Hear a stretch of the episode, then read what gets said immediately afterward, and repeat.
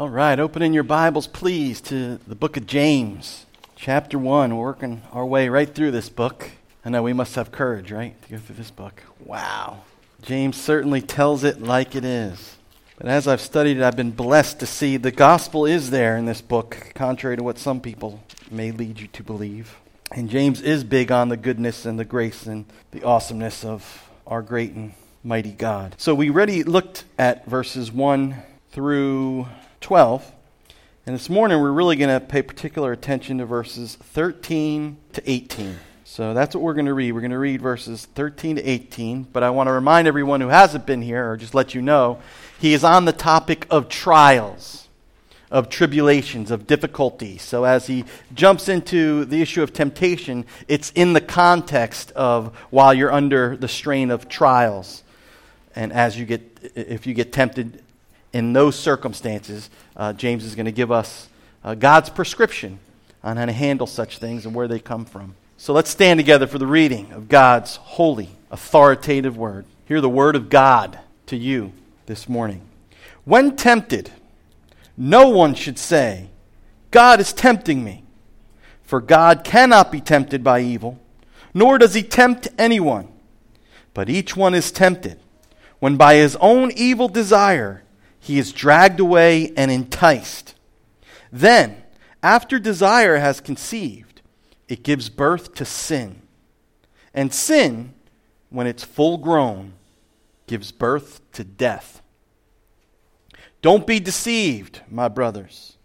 Every good and perfect gift is from above, coming down from the Father of the heavenly lights, who does not change like shifting shadows. He chose to give us birth through the word of truth that we might be a kind of first fruits of all He's created. May God bless the reading of His inerrant word to our hearts and lives this morning. You may be seated. Let's pray one more time this morning. We got some good words from God that we need to hear and we need to have applied to our hearts through the Holy Spirit. Let's pray. Father, we pray that your Spirit would give us a great attentiveness to your word this morning. So many voices, Lord, you know, are clamoring for our attention, begging us to listen, enticing us to go this way, that way. But we, as your children, washed in the blood of the Lamb, Lord, we long for a word from you, our Heavenly Father. Thank you, Lord that you chose us not because of anything that we've done or anything good in us, but because of your purposes and because of your mercy. And we ask now that you be with us, that you would illuminate our minds, that, Lord, that you would anoint uh, the preaching of the word with your Holy Spirit. And, Lord, may we be numbered among those who um, have ears to hear, eyes to see, and who actually apply what we hear this morning in the power of your Spirit. We pray it in the only name through whom you listen, and that's Jesus. Amen. Raise your hand here this morning if you like to be fooled. Who likes to be deceived? You like to be deceived? I mean, think about it. Does anybody actually like, man, I'm so excited this morning, I got duped? You know, like some of the folks, I don't know if you've ever seen this, some of the folks stand at the end of like a, a highway ramp when you're leaving, and they have this sign. I think you already know where I'm going with this. And it says, We'll work for food. You ever see this? And if you ever notice, sometimes, and you know, as, as believers, hopefully you have like a tender conscience. Hopefully, when you see people in need, you want to help. Well, they have this sign, right? And usually they have the face, right? And usually they're wearing like the worst clothes they could find. And they say, you know, we'll work for food. And then, of course, you know, your heart goes out. So you roll down the window, and this is true story, by the way. You roll down the window and you say, hey, as it would be this day, it's the work day at the church. Hop in, man. It's only a few blocks away. You know, work with us, and then we'll take care of you. And what does the guy do? Uh, no thanks. Get out, yo, you're in my way. I got to go to the next car. Nice try, right? That's called deception, isn't it? It's called trying to trick somebody, trying to fool somebody lying. Or what about this one? This is a crazy one. In case that one didn't catch you, You know, if, if you work in the city, that kind of catches you. This one will catch you. Do you ever see these interviews? You know, I just did, I thought my husband was on a business trip. And that's what I thought why he was away for like six months at a time. I had no idea he had a totally other family. It's called deception, right? And let's just say nobody likes that. Can I get an amen? Well, here's the cool thing the cool thing is, God is more concerned that you don't get fooled than you are. He don't want you to be duped either. Amen? Because the heartbreaking thing sometimes in our own lives is that we do what? We fool ourselves. That's the worst kind of deception that we could fall into. Three times in his first chapter, James says, Don't be deceived, don't be deceived, don't be deceived. I think he's trying to tell us something. And so, what he wants us to see this morning is that don't be deceived when you're tempted to give way into evil, when you're under trials and you're suffering and you see an easy way out and you're tempted. Don't be deceived to blame in a sense that you think it's coming from God. You with me? Because some people, when they get in trouble, right away it's God. Why are you doing this? Here's an interesting thing. What we're going to see here, you ever, ever have experienced this one? I don't know that I ever did this, because usually I got broken up with if I even had a, a girlfriend. But do you ever hear this one? It's not you, right? It's me. This is the exact opposite of that. God is saying, It ain't me, it is you. And that's what we're going to see this morning. God, God ain't, ain't fooling around. He's not going to deceive you. He says, Yeah, actually, it is you. And what we're going to learn this morning is only two things from this text. And that's we can avoid fooling ourselves about temptation if we do two things. We can avoid being duped. And hopefully, like me, you're like me, you don't want to get duped, especially by yourself. There's two things we could do to avoid uh, the temptation of uh, doing that, of blaming God. First of all, it's place the blame where it rightly belongs. That's the first thing. Very simple point. Make sure we're placing the blame in the right place. The second thing is, and this is the only other thing in the text, make sure we're giving credit where credit is due. And that's to God, which James is going to talk about. I'm not going to give it all away now. So let's take a look at the first one. Let's place the blame where it rightfully belongs. Look at verse 13 and 14. When tempted, no one should say, God is tempting me. For God cannot be tempted by evil, nor does he tempt anyone. But each one is tempted when by his own evil desire he's dragged away and enticed. Listen, when unholy thoughts come in your mind, you start entertaining them because you just want to do anything you can to relieve the pressure of trials. You just want to do whatever you can to find release. Whatever you do, this is what James says do not say, God is tempting me. And I'll tell you why not. It's the oldest thing, oldest uh, dupe in, in, in history. It's oldest deception. That's the word I'm looking for. Think about it. When did, when did we first see someone passing the buck? Remember who did that? Adam. But you might miss this. It was a subtle thing.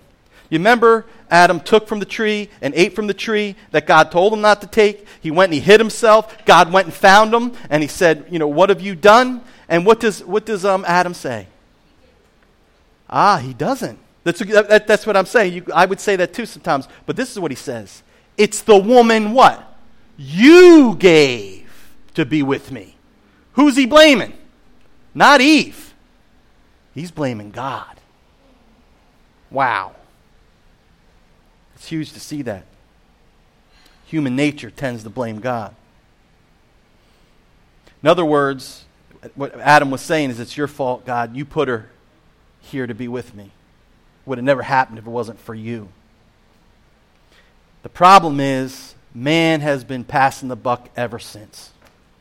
Right? I'm in jail because of my parents. You made me do it. I actually had somebody say, I can't believe that the guard did that to me in prison. I said, What did he do? He made me punch him in the face. Interesting. That's called passing the buck.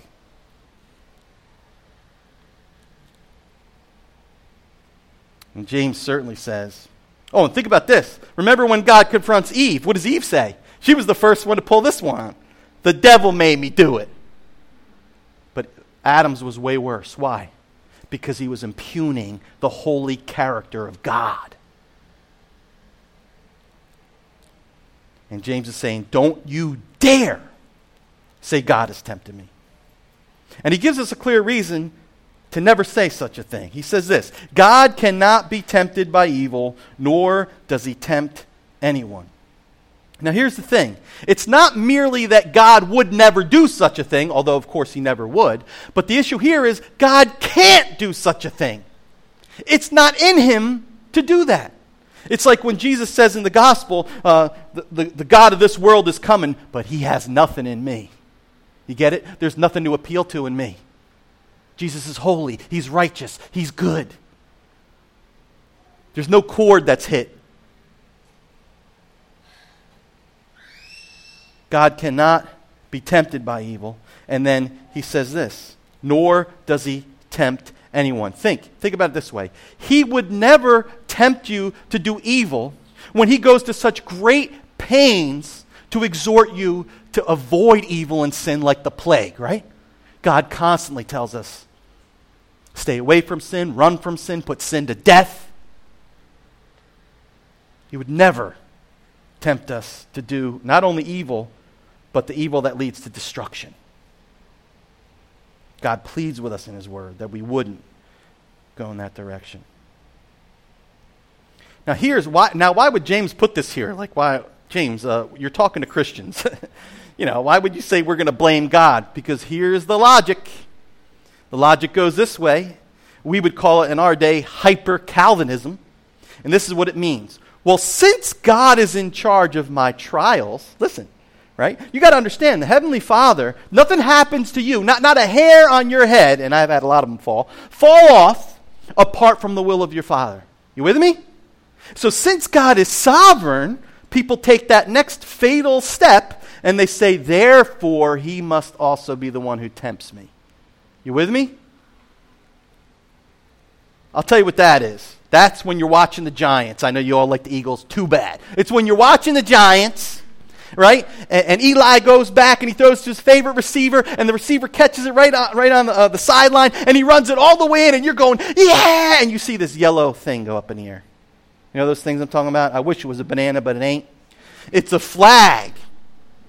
And instead of getting a touchdown, what happens? He, you know, it was a pass interference, offense. we all, all our Giants fans go, ah. Oh. That's what's going on. When you, you're going the right track, you're right. God is sovereign. That's right. He's in control. Nothing can happen. And then as soon as you say, He's tempting me, eh, the yellow flag. That's what James is doing. He's yellow flagging you. He's saying, Whoa, you just stepped out of bounds. He's saying, No, you didn't. You did not go there. Amen? You were going good until you got to that point, James is saying. So here's the big, th- big thing here that James is going to get into. And it's really has been working on me this week. If it's not God's fault, whose fault is it? I know. This is what I think when I was a kid. It's the devil's fault. You know, like I've told some of you guys a story, but I'll tell it again. When I was little, I did something wrong. I'm not proud. I'm not even going to tell you what it was, but I was real little. And it was with, I was with a neighbor across the street. And when, I, when my mom found out what happened, she told me, Go to the neighbor, and when you see the parents, tell them the devil made you do it. And I remember knocking on the door, and I said, I'm sorry, the devil made me do it. Everybody had a big laugh, and it was cute. Well, it ain't cute here. Because passing the buck to the devil is the easiest thing to do. And here's the interesting thing about this text is the devil mentioned at all? Not at all. It's not God's fault. It's not the devil's fault. But let's see where this temptation comes from. James answers us in verse 14. Each one is tempted by his own evil desire when he is dragged away and he's enticed. This is some of the most vivid, descriptive language in all Scripture concerning the mechanics of temptation.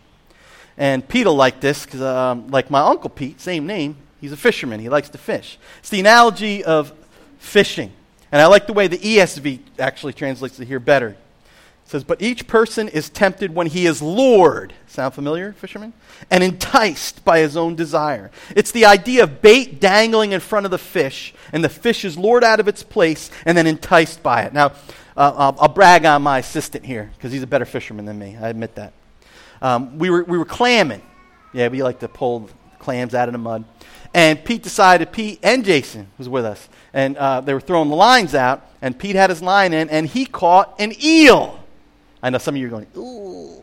He actually cooked it up and ate it. But anyway, so he caught the eel. But this is what was interesting. He said later on, he goes, eels are nocturnal.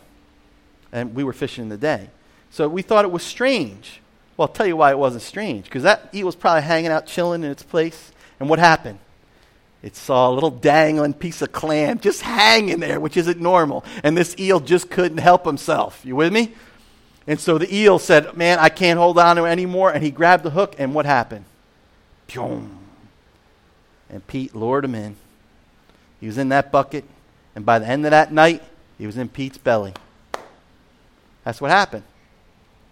And that's the exact analogy, analogy that James is using here. And the interesting thing here is the bait, the lure, when it comes to temptation, is not out here. Where is it? It's in here. That's where the analogy gets a little fun, doesn't it? Or interesting. The lure is inside. So think about it this way. If there were no desires for power, if you didn't have a desire for pleasure, if you didn't have a desire for relief at any cost, then you'd never experience temptation. Right? If you didn't have a desire for these things, look, you could be like, like you would be like a vegan where someone has red meat hangs in front of them. You would just be like, eh, it's disgusting. Right? But the problem is, we do have desires to satisfy good things, good needs in our lives in an illegitimate way. Now, desires in and of themselves, James is not saying is bad. Obviously, we have a desire to eat. As a matter of fact, and I've seen, unfortunately, I've seen this happen to even my own family members. You know that someone's very, very sick when they do what? When they lose their appetite. Then you know, uh oh, something's not right. They're not healthy. So, desire, d- desire to um, have a spouse, to get married, and to consummate that marriage, and, and to um, engage in sexuality the right way, that's a good desire for intimacy. That's a good, that, that's the way to, to uh, fulfill that desire in a good way. What, what's the wrong way? To go get a prostitute to find intimacy. You with me? That's the difference. The desire is not wrong. God made us to have good desires. It's when we take those things and we twist them and, and we try to find relief and pleasure and release and even completion by doing it in an illegitimate way. See, the first deception was it's God's fault.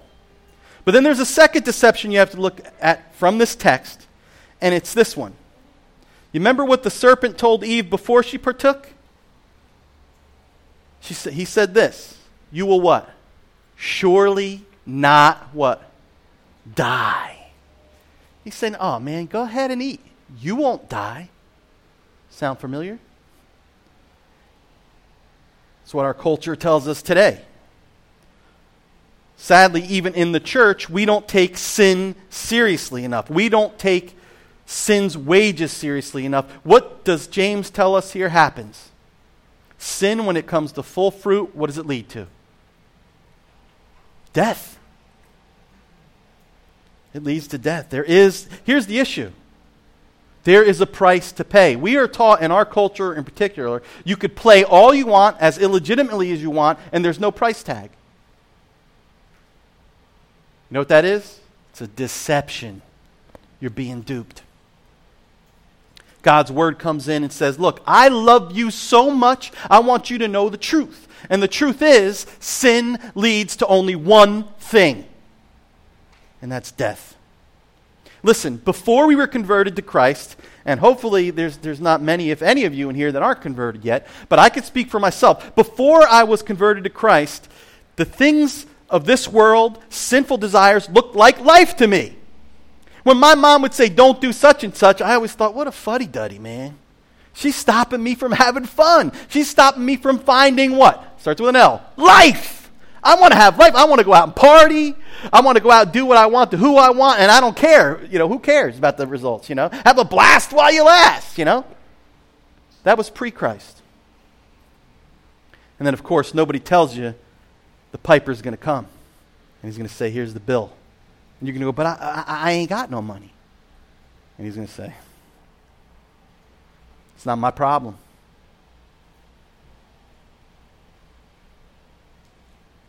God is telling us in His Word is that sin, rather than leading to life or to freedom, leads to two things death and bondage. And here's an important thing from this text that really hit me. There's all kinds of evil being done in the world in this fallen place every single day since Adam and Eve fell. You can say amen here. But what God wants us to beware of and to take heed of is this. George Stulac puts it this way It's not the wrong being done to me, but the wrong that may be done by me that we need to watch out for. You understand that? Listen, it's subtle, but it's important. It's not the wrong that's going to be done to me, but it's the wrong that could be done by me. In other words, like I've said before millions of times, we've met the enemy and he is us. It's some serious stuff, isn't it, James? This is the Word of God. And God wants to make sure we're not at all fooled or deceived that we have to look to ourselves. Listen, there is a heresy out there that says once you become a believer, you no longer have a sinful nature. It's a lie. The Bible wouldn't tell us walk in the Spirit and you will not fulfill the desires of what? The sinful nature if you didn't have one. And here in this text, John, uh, James is speaking to believers and he's saying, Don't be deceived when you do cave in. It's not God doing it. And it ain't the devil doing it. Then you only got one other option it's you. I got one illustration for you, then I'll go to my second and last point, but I think this will really bring it home.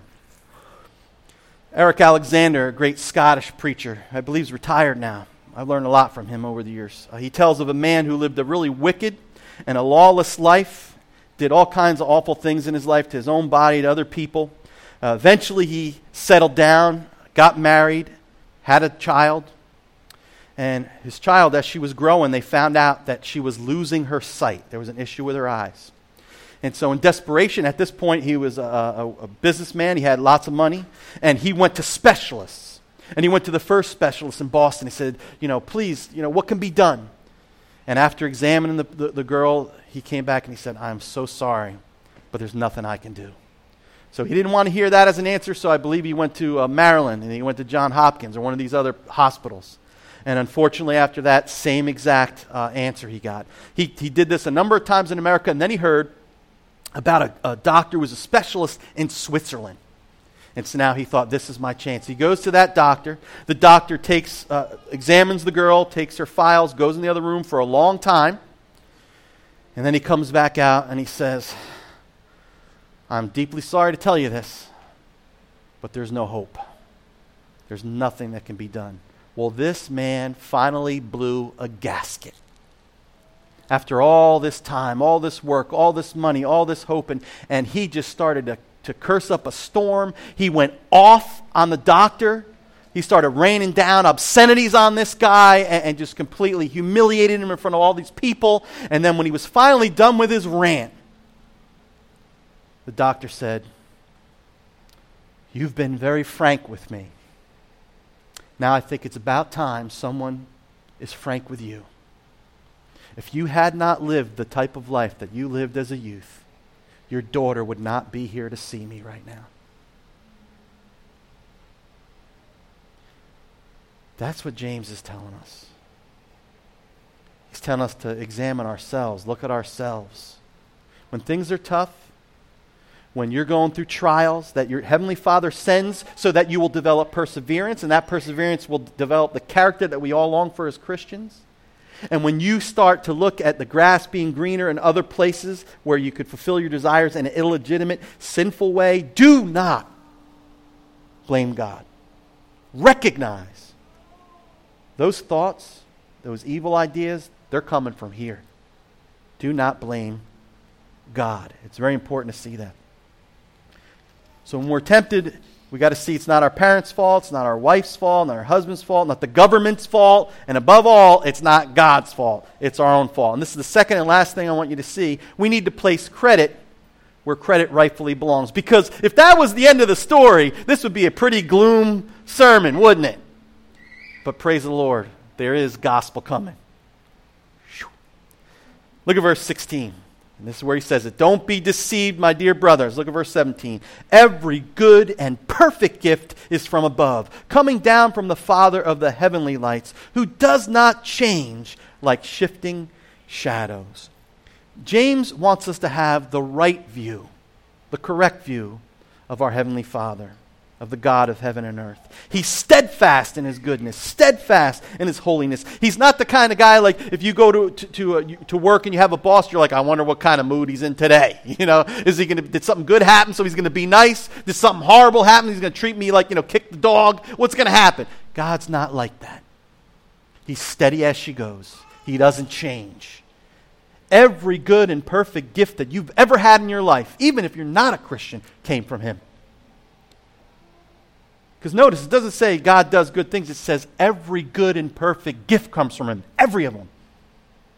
When I bite into a nectarine that I just picked off the tree, even before I was saved, that was from God. Amen? When someone, when, when there's a kindness shown to me, I remember one time when uh, I was stuck and I had a flat tire and I had, a, my, had the kids in the car, they were late for school, and I needed to fill the air, air up uh, in my tire and I asked the cashier just, hey, can I just have 50 cents? I come by here every day. Um, I'm, I'm, a pastor, and I'll pay you back she, uh, next time. And she goes, what do you think this is, a bank? And I was just like humiliated. It was a big line. And the guy in line said, how much you need, man? That was from God. You with me? You have only Him to thank when there's good in this world. Remember that old hymn, Great is Thy Faithfulness. There is no shadow of turning with thee. Thou changest not. Thy compassions, they fail not. As thou hast been, what? Thou always shalt be. Great is thy faithfulness. See, this is one of the most insidious things that can happen to us, brothers and sisters. And this is what can lead to great evil. You know, Luke, you know, beware.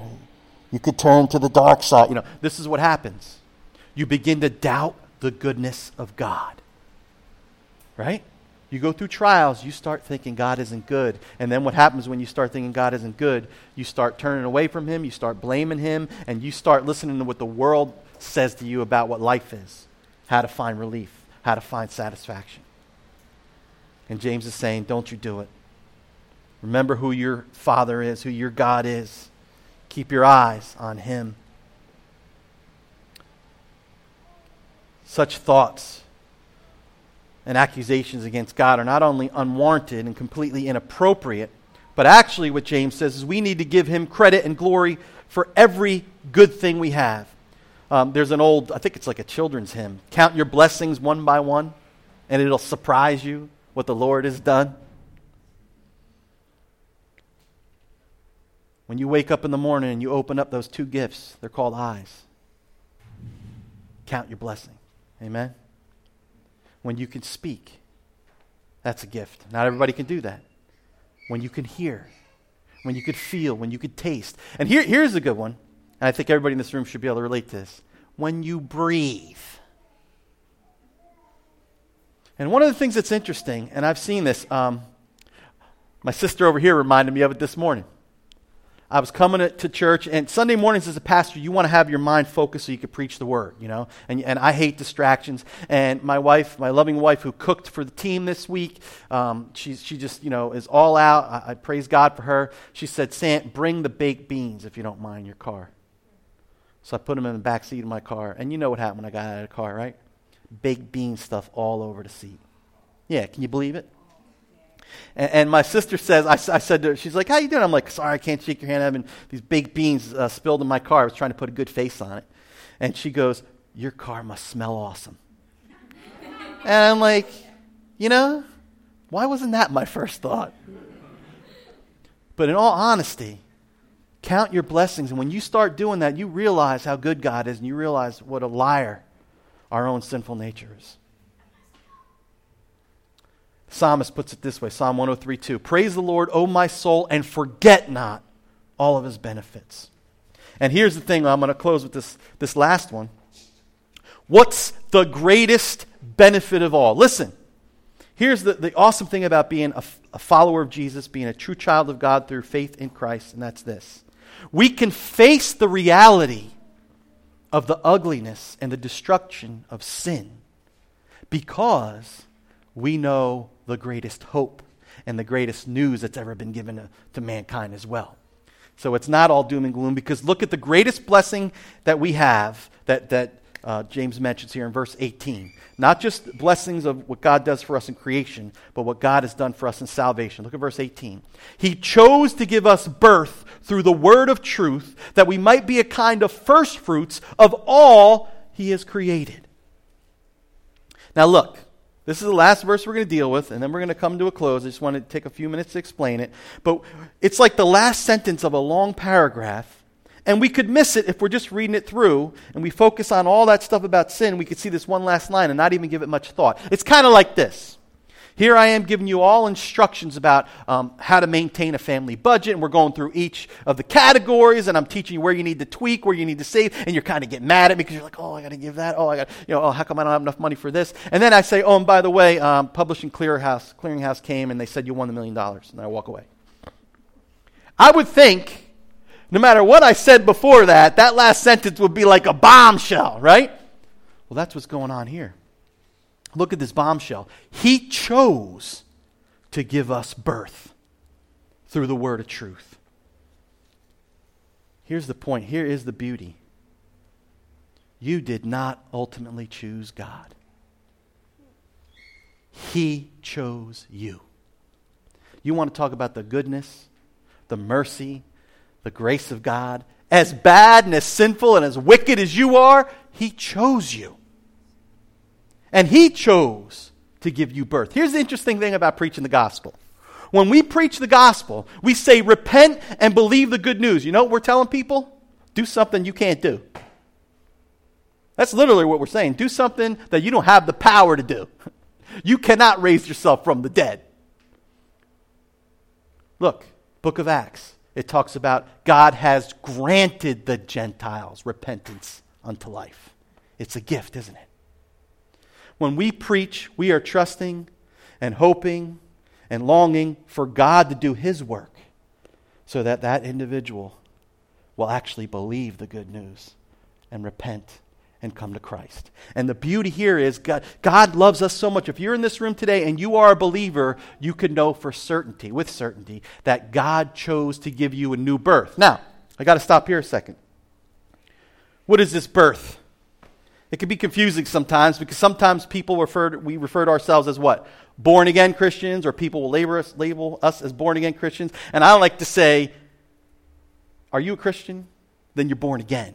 There are no born again Christians, just like there aren't born people. It's, it's, it's, I take it for granted. If I see you, I bet you've been born.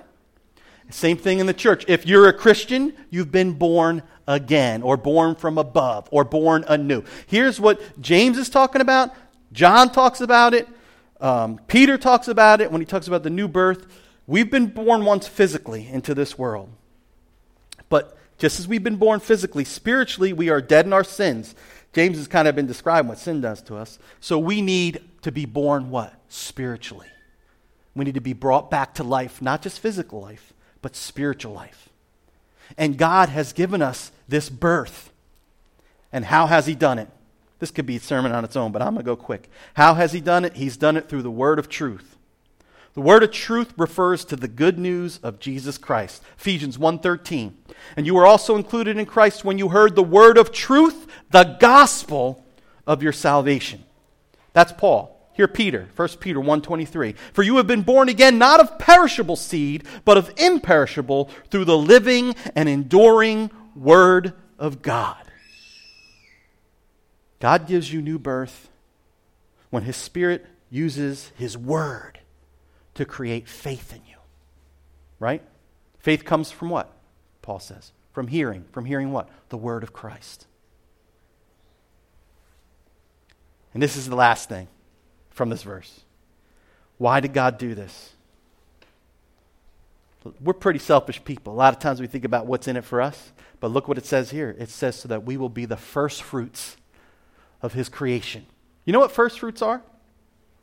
Of course, they are the first of the crop, but what sometimes we don't understand, it's the best that we have. It's the first.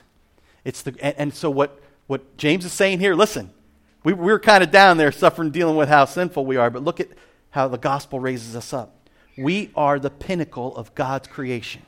We are the trophies of His grace. Tell me that ain't awesome. And so, as much as God wants us to be real about our sin, He wants us to be real about when we fall and when we struggle, He also wants to remind us we don't have to live in sin anymore.